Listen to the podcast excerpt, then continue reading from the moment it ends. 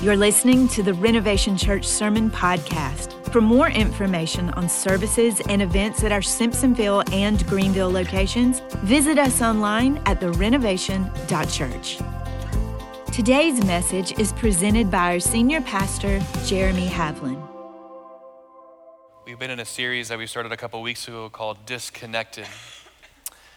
And along honestly with worship this morning and just, just kind of the general sense of what I feel like the Lord is doing, I want to encourage you with something. I want to start this message off by just giving you a statement that I've come to be, uh, I've found to be true, come to realize is true for my life over and over again. And, that, and it's simply this God always wants more for you than he ever wants from you. He just always wants more for you than he ever wants from you. Now, when you open up the Bible and you read it, there's a lot of stuff that God actually wants from us. There's, there's a cost to following him.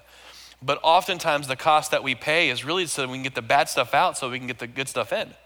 And so I just want you to understand God actually has more for you than he wants from you. In this disconnected series, we've been talking about pulling ourselves back a little bit from entertainment, media, tablets, devices. And again, I've told you from the beginning, we're not going to have a phone burning outside afterwards. We're not going to do that. But we do live in a world that is rapidly changing where, for a lot of us in this room, if we left our house without this, we would be naked or not sure how to handle things or what to do. Worship this morning pointed at a very simple truth it's just Jesus. And I wonder how many times we miss Jesus because the world is so right in front of us. It's no longer that you have to go outside to see the world, it's that the world is coming into us and we allow it in there. And so, what this disconnected series, it's a reminder that if you made a decision to follow Jesus, there's simply more of him that you can actually have. And this morning, the title of my message is simply this ready? Better than happy, better than happy. The word blessing in the Greek is, uh, is makarios, um, which sounds a whole lot like a song from the late 90s. Okay, sorry, that's kind of a weird juxtaposition between end of worship that was awesome and then a Macarena dance on stage. And Makarios means more than happy. Now, I want you to download this thought again that God wants more for you than He wants from you. And really, I believe with all my heart that God wants you to be blessed. I don't believe in the prosperity gospel. This isn't that kind of blessing because sometimes the blessing that God brings into our life is not material. In fact, the greatest blessing that God can bring into your life oftentimes is relational. It's His presence in our life, it's the people who He brings in around us. Either way, I want you to understand these things as kind of foundational thoughts, okay? I'm going to start off with the verse. These are going to be on the screen. And actually, if you can, turn in your Bibles to Matthew 26. We're going to be there a little bit later on, and those verses are not going to be on the screen. So, Matthew 26, turn there, and we'll be there in a little while. Now, here's a verse 1 Timothy uh, 6, verses 6 and 7.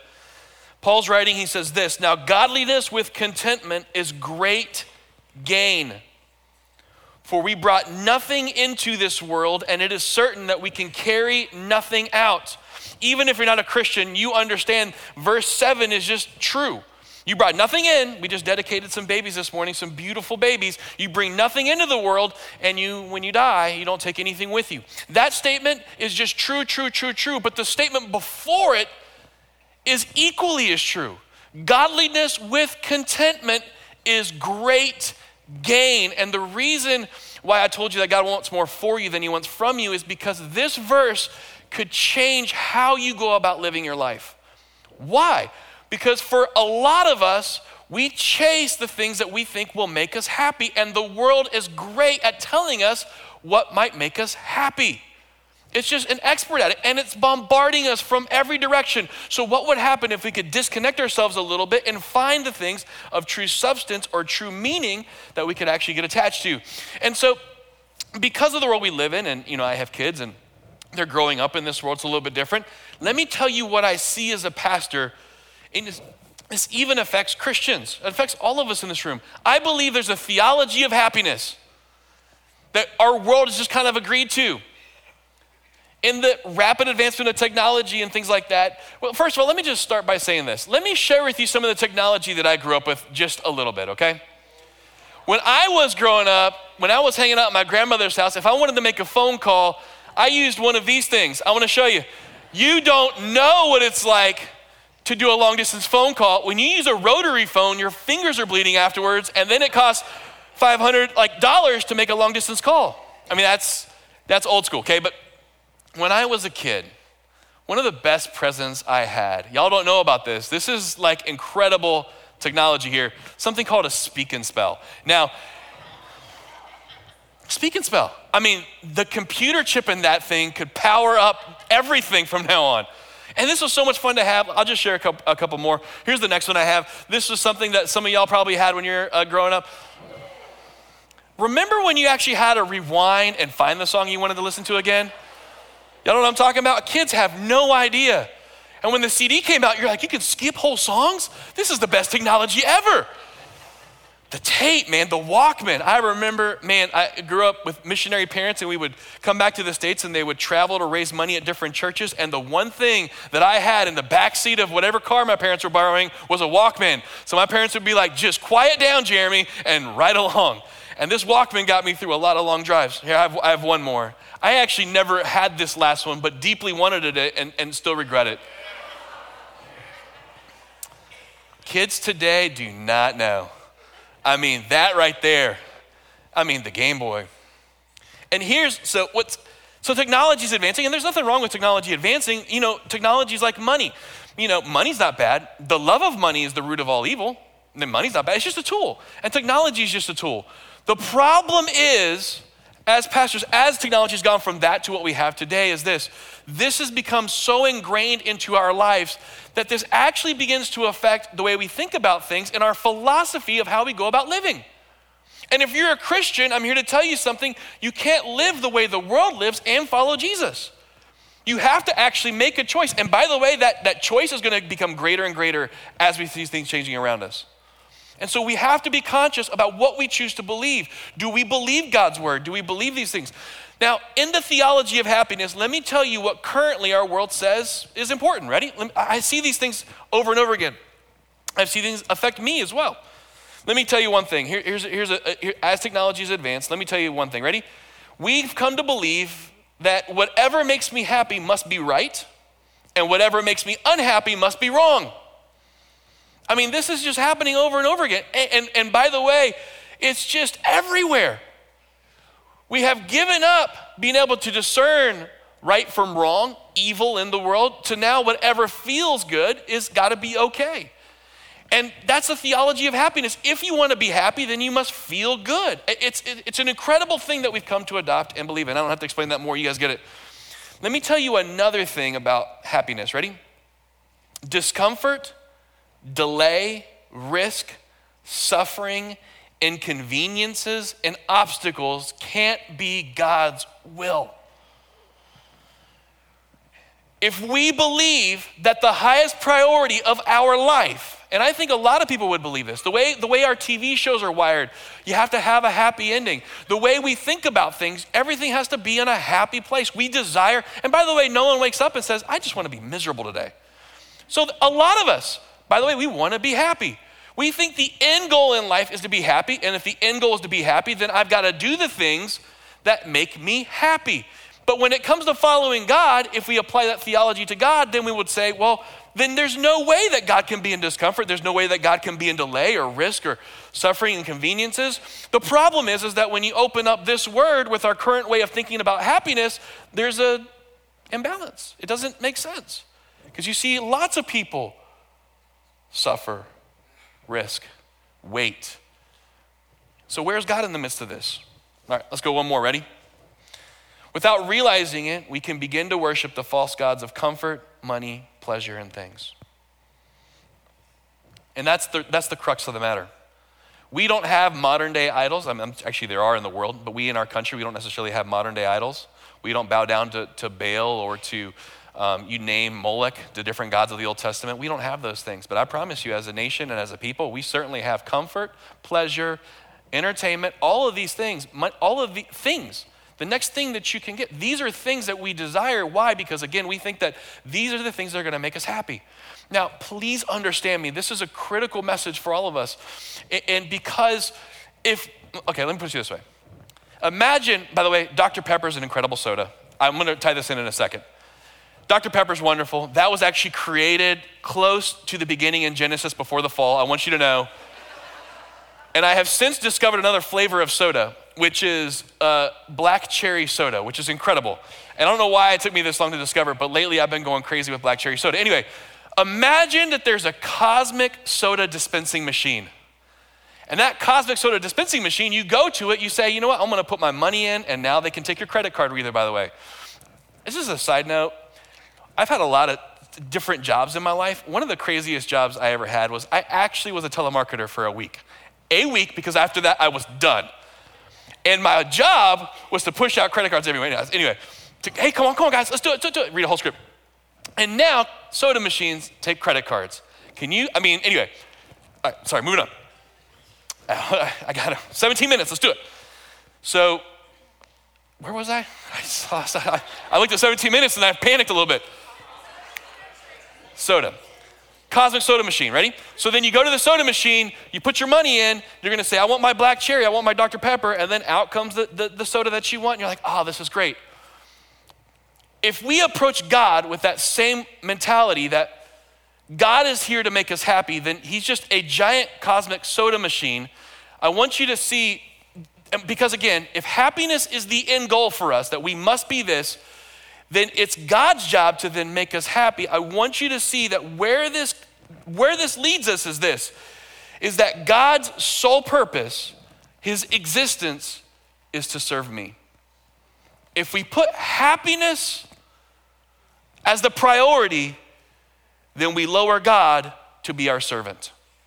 And how many people have walked away from God because He has not made them happy?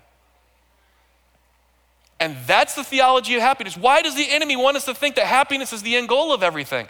Why? Because if we think that we're only here to be happy and God's not making us happy, God has faltered. He has failed somewhere along the way. Now, I'm telling you, God wants more for you than He wants from you. And I'm not, listen, and by the way, Psalm says that, that God, when we take our delight in the Lord, He gives us the desires of our hearts. If you delight in God, Psalm says. By the way, if you delight in God, that means you spend time with God and He changes how you see things. The things that you delight in become very different when you delight in God. But you delight in things. My point though is this is we've elevated happiness so high, now God is reduced so low, and now he only exists to be a cosmic soda machine, giving us the things that we think are gonna actually give us what we want. And I'm here to tell you something. God loves you enough not to be a cosmic soda machine. He cares actually about you being blessed. He cares actually about you being holy. He cares about you actually experiencing life to the fullness of what it was meant to be. Now, I want you to, my, my son has been playing flag football with the Y, and getting ready to, get ready to uh, start a new season and excited for him to be out there and it's way better because it's cooler than it was in the spring slash summertime. It was a thousand degrees outside. And uh, anyway i'm excited about this time of year to be able to watch him play football. But i remember uh, this last season's first time playing football and uh, my son got a pick six. And he was playing defense ball was thrown and i always thought okay so first of all let me say this. My mom when i was grew up i played sports my mom was the loudest parent in the stands she called me Big J from the stands. And I had to tell her, Mom, I shouldn't have said that because now I feel like some staff are going to be calling me Big J. I heard Gabe say something, and that's not going to go well for me in the long term. So, I, my mom would call me Big J, and my buddies, when they heard that, they started calling me Big J in school. Hey, go Big J. Now, I had to talk to my mom and be like, Mom, don't call me Big J because you're ruining, you know, I got to be Cool J, not Big J. Actually, anyway, okay, sorry. Rein it in today, Jeremy. And so I'm watching my son and I'm having flashbacks. I'm like, I'm not gonna be, I'm not gonna, I'm gonna be, I'm gonna be calm, cool, and collected. But the moment my son got a pick six, I went ballistic. I didn't call him go big C for Caleb, but I was like, man, I'm so proud. When, okay, so that's part A. I believe that God actually takes delight when we experience great things in this life. So he takes joy in those things. When my son got a pick six, I, as a dad, I was so happy. I was excited. I'm like, oh man, look at him. Now, for a second, imagine that after he got the pick six, he goes to the other team's line and he gives them some gestures which are completely inappropriate ever. And he starts taunting them, woo! I, as a dad, would go from being excited for my son to being like, we're gonna talk. And it's gonna be a sit down conversation, and I'm gonna correct some things in your behavior. God cares about us being happy, but not more than he cares about us being whole. And if we only focus on happiness, we miss God's true agenda. He actually cares about you being whole, about you being made right, about you finding the things that carry significance. Now, I would be so happy for my son. So, this isn't a feel guilty about the things that you like and enjoy. This isn't that message. But it is to say this if we place happiness above God, we are missing the very essence of what it means to be a follower of Jesus. And we miss out on so much that God actually has for us. Can I just tell you something? There's a difference, there is a difference between using God and glorifying Him. And when we elevate our happiness, now God becomes the one who we use. And I'm here to correct that for all of us, including myself today. We can't tie our happiness as the ultimate end goal. Why? Because we are created, do you know why? To glorify Him. Let me give you a quote. This is from Henry Blackaby, and this is going to set us in where we're going or for the rest of this message. Ready? If you know that God loves you, you should never, ever question a directive from Him. So, I want you to know that God actually likes us being blessed. He likes us being happy. But what I also want you to know is that He is much more concerned with us being whole. Now, in 1 Peter chapter 1, Peter's going to be writing and he's going to say some things, and I think they're significant to where we are in this message and where we are, actually, where we are as a culture. And I want us to dive in in verse 13. These are going to be on the screen, and then we're going to see Matthew chapter 26. So prepare your minds for action and exercise self control. Put all of your hope in the grace of salvation that will come to you when Jesus Christ is revealed to the world. You must live as God's obedient children. Don't slip back into your old ways of living to satisfy your own desires. You didn't know any better back then. But you, but now you must be holy in everything that you do, just as God who chose you is holy. For the scriptures say, You must be holy, for I am holy. Can we just stop here for a second? When I was growing up in church, I always thought holy meant boring. Anyone? No? Okay. I'm just being honest with you. I thought holy meant boring. Holy simply means this set apart, it really just means different. I, w- I want you to think of the word holy in a different way. All of the good things come from God who is holy. He is set apart. We just did a series about prayer. In other words, God is set apart from all of the evil that wants to come against you. So when it says holy, I want you to think good, right excellence, things that actually are for your benefit. And, and Peter writes and he says, Man, you need to be set apart. Don't go back to your old life. Now, this is nice language from Peter, and it sounds so wonderful. And let's not go back to our old way of living. And it's beautiful, and it's right there. But I want you to know something that for Peter himself, he had his own crisis he had to navigate through. A moment in his life where he had to, to realize or to recognize the things that actually meant most to him with who he was as a man and as a person, which is where I want us to turn. I ask you to turn to Matthew chapter 26. We just read in 1 Peter 1 these great, that great passage talking about being holy and not going back into old way of doing things. But we're going to dive into the middle of the story in the moment before Jesus is crucified. And this is Peter, not writing his incredible passage that we just finished reading. This is Peter in a moment of his life of incredible despair and darkness. And in Matthew 26, all the way towards the end, in verse 57, God's word says, And then the people who had come to arrest Jesus led him to the home of Caiaphas, the high priest, where the teachers of the religious law and elders had gathered. Meanwhile, Peter followed him at a distance, and he came to the high priest's courtyard, and he went in and he sat with the guards, and he waited to see how it all would end. Let me stop there for a second. I had the chance to go to Israel in 2018, and you can actually visit Caiaphas' house. And there's a lot of people online, but I was able to get a picture. It's not a great picture, but I'm going to show you a picture. This is one that I took. It's in a basement of a house, and it's got a very dungeon like feel to it. So Jesus is arrested, and he gets led to Caiaphas' house, and he's going to be put on trial. And we just finished reading that Peter, who just wrote the passage that we just read, He's saying, listen, don't go back to your old way of living and thinking. He follows Jesus at a distance. And he's waiting, how are things going to end? Now, what you have to understand is that just a couple of verses before this, Jesus tells Peter that he's going to deny him. Peter says, I will never deny you. And Jesus says, Well, before the rooster crows, you'll deny me three times. Peter, I will never deny you. And you have to understand, Peter sold his business. He left everything to actually follow Jesus. And he saw Jesus do incredible miracles and he was blown away. Up until the moment that he sits in Caiaphas' house, Peter is thinking, Jesus is going to be the one that I can attach my happiness to. Jesus is the one that I can follow and believe in, except what, what is happening to Jesus is not what I expected to happen. Because he's in a dungeon in the high priest's house and they're going to be prosecuting him. And so Peter, who gave everything to follow him, is having this inner turmoil and wondering, what do I do with this information? Jesus is going to probably be killed and he's unsure how it's going to play out, but it's not looking good. And everything that he hoped for, everything that he believed is crumbling in front of his eyes. And he has this unbelievable internal pain. Unbelievable internal pain of trying to understand or believe or understand what is happening around me. Now, I obviously, let me just say this. Some of us in this room have been in a moment in our life with our faith where we've also experienced deep, deep, deep, deep pain where we have to get to the bottom of what do we really believe and how are we actually going to live.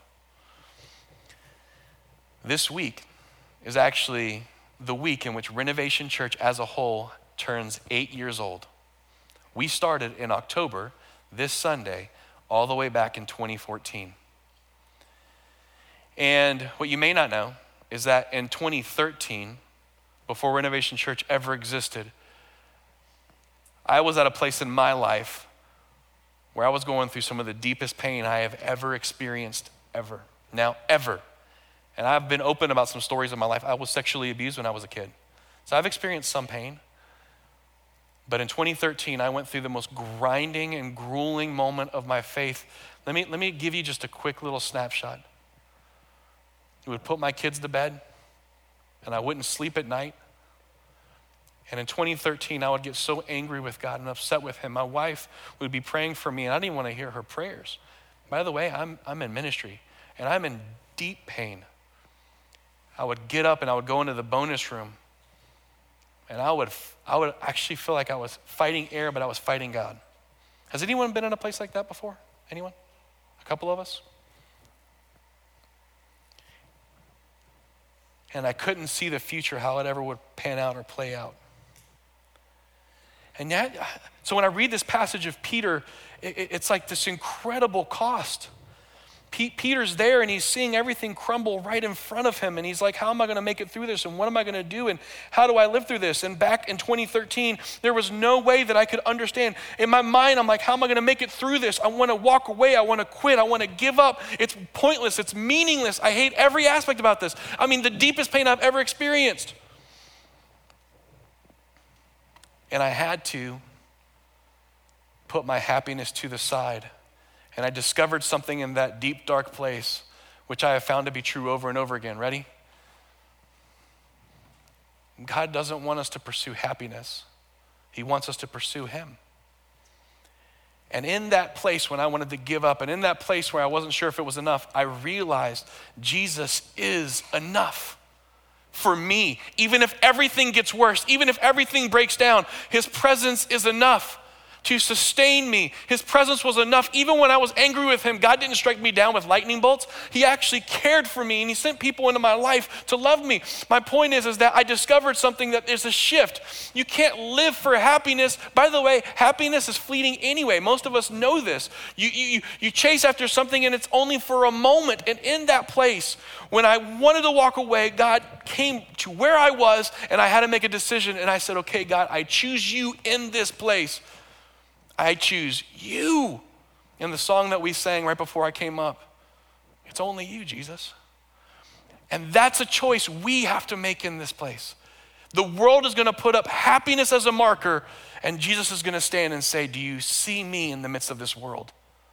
I am here and I am ready to lead you into better things.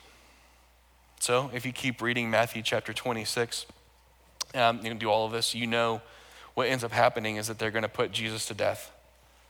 Peter actually does what Jesus said he would do, and he denies him.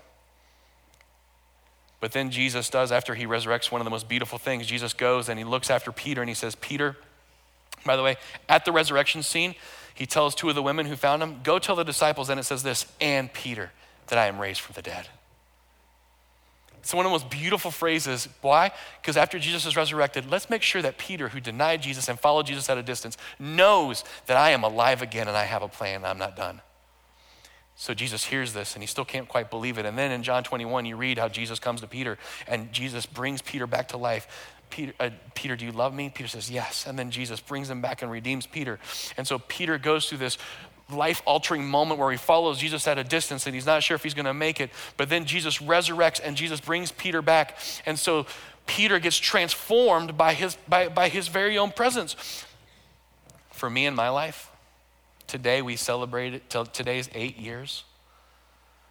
And I think back to where I was in 2013 when I wanted to walk away, and God said, I am with you, I will never leave you, and I will forsake you. And I held on with every fiber of my being, and I would have never guessed all the way eight years ago, or that was nine years ago at that point, that God would lead us to start Renovation Church, and that today we would have two locations. Last week we met at Monaghan Baptist, all the way in Berea. You may not know where Berea was. I still don't know where Berea is. I somehow made it there and made it out of there multiple churches in the upstate. We came together, we worshiped and proclaimed the name of God. And do you know how beautiful it was? We celebrated what God is doing in the upstate. I mean, I'm telling you, it was incredible. And we had the opportunity to be part of that.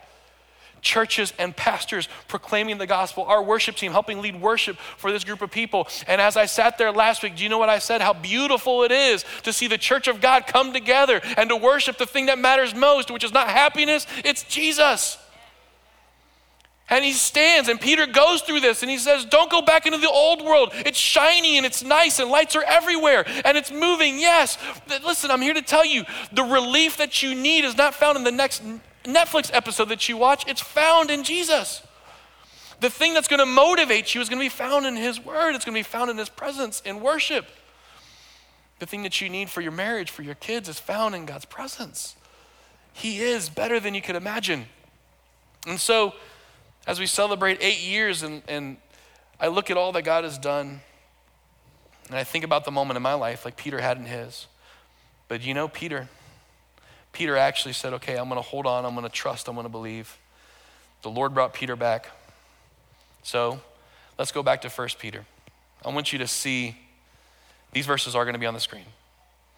After Peter writes about being holy, he then goes back and, he and then he keeps writing, he says this and remember that your heavenly, fa- uh, heavenly Father, whom you pray to, has no favorites. By the way, I think he's like, whew. He will judge or reward you according to what you do. So you must live in reverent fear of him during your time here as temporary residents. For you know that God has paid a ransom to save you from the empty life that you inherited from your ancestors. In the moment that we read in Matthew, Peter couldn't have imagined that Jesus dying and going into Caiaphas' prison and then dying on the cross would be the very best thing that has ever happened in the history of ever. He would have never seen it in the moment. He couldn't have. But now, in retrospect, he declares, Be holy. Why? Because God set a path, He made a way. And then verse 18, for, for you know that God paid a ransom to save you from this empty life. Sorry, I already read that. Okay, let's read it again though, because I'm already there. For you know that God paid a ransom to save you from this empty life which you inherited from your ancestors. And it was not paid with mere gold or silver, which lose their value. Ready? It was paid by the precious blood of Christ, the sinless, spotless Lamb of God. And I wonder when he was writing this if he remembered the moment where he was in the dungeon with Caiaphas, where he followed at a distance and he saw Jesus, the very Son of God, give his life so that we would realize that there's more than just being happy there's being redeemed, there's being made, whole. And then verse 21 through Christ you have come to trust in God, and you have placed your faith and hope in God because he raised Christ from the dead and gave him great glory. So, I'm going to ask you to bow your heads and close your eyes, and I'm going to pray over you as we wrap up this service. And I'm going to do kind of a different prayer. I actually want to do a prayer as you guys have your head bowed and eyes closed, that as you go into this world, the world is going to try and sell you on all kind of things that are going to be distracting and shiny and different and new. My prayer is that you would not miss on the one true God. Don't go back into your old way. Delight in Him. Dear Heavenly Father, I pray for all the people in this room of all ages, backgrounds, experiences, and stories. As we leave church today and go into our life and go into our homes and go with our families and go into our jobs and the different things that we are involved in, I pray right now that your word, written long before we ever lived, would speak directly to our hearts today. In a world that wants us, God, to be distracted by comfort and pleasure and things, may we not be so distracted that we miss the very best thing, which is you. A God who comforts and restores and heals, who transforms and makes whole a God who we can walk with and know and listen to and worship.